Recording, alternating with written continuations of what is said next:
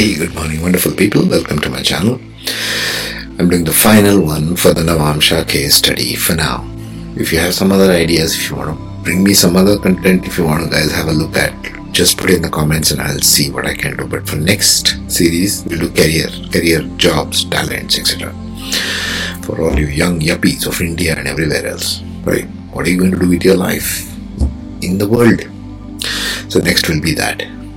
In the meantime, I have to make this thing all over again because the PC is giving some funny problems since yesterday. this thing is so weird. Never mind all the weirdness going around. Energy is very high, you know. Okay, so now I'm just series number six. This last one I will conclude with um, with the chart, Navamsha chart of husband and wife, a young couple, your generation, they're doing well. There's nothing wrong. I want to. I don't want to take all wrong, damaged cases only. That doesn't give any hope, right? And we look at the same aspect. Only one seven axis of both the husband and wife, and how they look at each other, and what can they find as a common, ongoing bond between husband and wife. Ongoing. That's what should you should be looking for in a marriage kind of a relationship. Ongoing because you are changing, your partner is changing also. Through age, through years, through their chart, through their Mahadasha, so many things are there. Through life, through actual circumstance, and in such a fast changing world. So you got to take note of this, and you got to start seeing the Navamsha as the crucial evaluation point to see the common ground. Where can you work together? That's where it comes down to.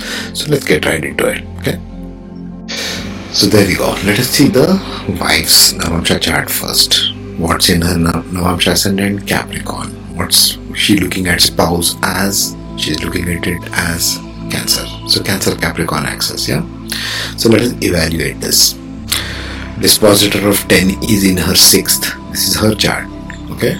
So Saturn will suppress fights, will suppress enemies, will make her do lots of donkey work at home because we are talking about the marital life. On the other hand, Ketu along with Mercury in the strength of Mercury, so Mercury becomes sort of very detached and she brings this energy more from past life, I would think, because it is in her ninth house. She has been in her past life some great communicator of sorts, Ketu with Mercury in Virgo, and it looks at her ascendant.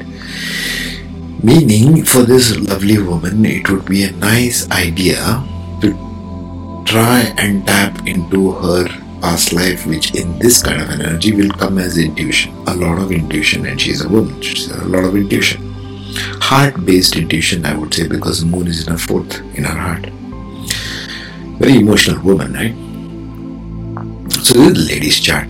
So, let's see what it is one by one as conclusions for her Navamsha chart in the 1 7 axis. Capricorn ascendant, Earth looking to support Cancer. Earth has to support water. Always look at fundamentals of the ascendant and the seventh house. Looking at it from wife's side, looking at it from husband's side. Always look at the theme of the ascendant water sign, earth sign, air sign, and so on. So, water supports the earth. Sorry, earth supports the water I need some D, I think. Dispositor of ascendant Saturn is in sixth, which is good in a marriage because it suppresses fights, but it makes her workaholic at home front. Rahu in her third, this guy over here, right, makes her obsessed with sexual desire.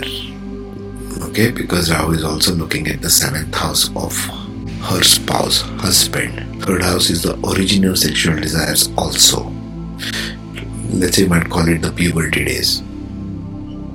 Her skills, hobbies, and emotionally deep and strong. It makes her that big. Emotionally deep and strong, why? Because it's sitting in the sign of Pisces. Ketu from the ninth with dispositor makes her insecure.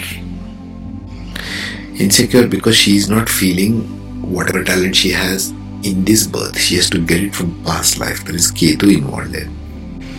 So she is seeking self worth outside of herself. This is what Ketu in the first house makes a person. Seeking self worth from the external world. Somebody give me some appreciation. Somebody tell me some good things about me. Please, I'm feeling worthless.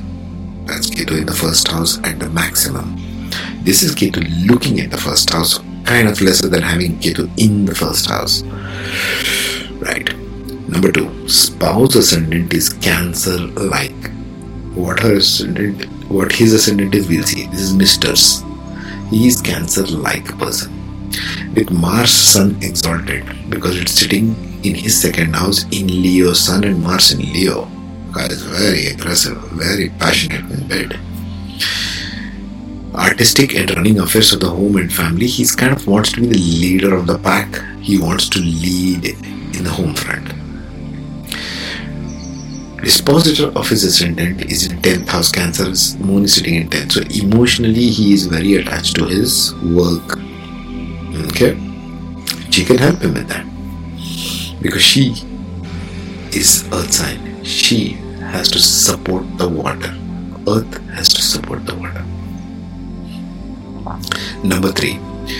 So, what does this give us like a conclusion? Looking at her first and his seventh, rather, her seventh and his first, she can be very supportive of family. She can be dominating, also passionate, sensual, and artistic. Looking at both Navamsha, they could make a very good entrepreneurial couple, and we'll see in a minute why when we get to the husbands engaged and bond with each other from there. Emotional, deep emotional connectivity, acceptance of one another, and openness. This is where it gets very tricky. Openness of mind to allow the person to be who they are as they go through life. That's a tall order. It's easier said than done most couples I know don't have any room for that kind of stuff. I want this way, or you get out, you're the highway. That's what causes all the trouble.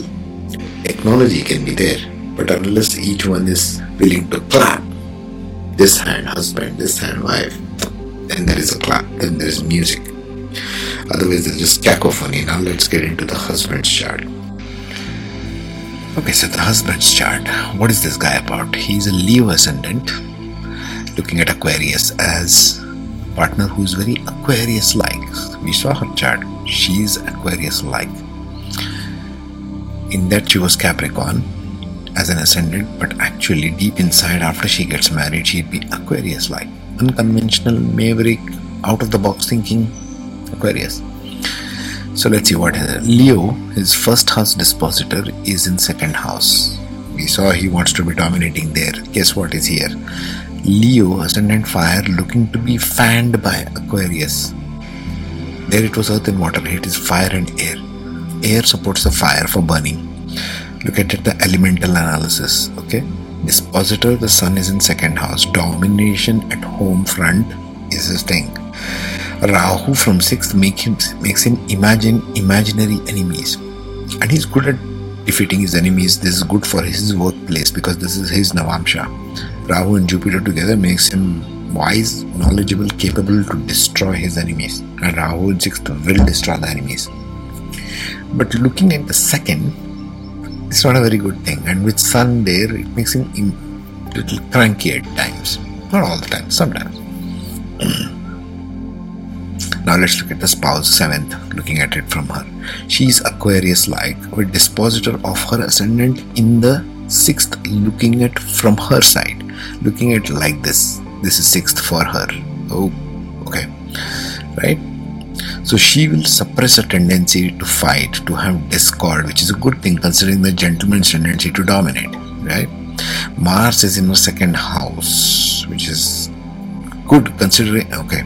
Mars in the second house making a little possessive about family little aggressive sometimes towards the family cutting in speech possibly a bit aggressive. But the same Mars is in his eighth house. Looking at it from his side, it's in his eighth house. A guy, a gentleman is rock and roll in bed. Okay. This is somewhat of a situation, make passionate love after a bitter fight kind of situation. I'm just being funny there. Okay, on an ongoing basis. Ketu from her sixth. Where is Ketu guy? Okay, Ketu from the sixth for her. Looks at the Mars. This subdues it. Ketu, whatever it looks, it you know, shut up. I know what I'm doing. That's Ketu. suppresses this Mars, so it softens the whole passionate, aggressive bit. Mars is in his water sign, so it's actually debilitated, which is a good thing. Number three, looking at her first and his seventh, she can be an excellent communicator. Look at the combo there. Moon, Venus, and Mercury all together in her ascendant, looking at his Navamsha. She can be an excellent communicator, she's artistic, and she's very sensual and highly developed aesthetic sense. And very emotionally soft woman by nature. Moon is also there. So she can be good quality of an entrepreneur because seventh house also stands for him as an entrepreneur. He should start looking at her as a business person, entrepreneur. It would be worth hubby's time to explore the option of doing a partnership business with wife. With her leading the marketing and the people contact, etc., while he leads as a Leo. This would make for a good marital bond also. See, the place where I'm coming from is husband and wife. If they examine Navamsha chart, if they are so astrologically inclined, if they're going this direction, they should come to a place where they can find a meeting ground for an ongoing bond. What? How is a bond, emotional bond formed anyway? You have to have common things to do. Your thing in bed will finish in two minutes, five minutes max. After that, what? What are you going to do for the rest of your life? You need to start thinking in terms of Navamsha like this. Don't just match points and put people, two people together and say, now you get on with your life. That's very mean. Okay?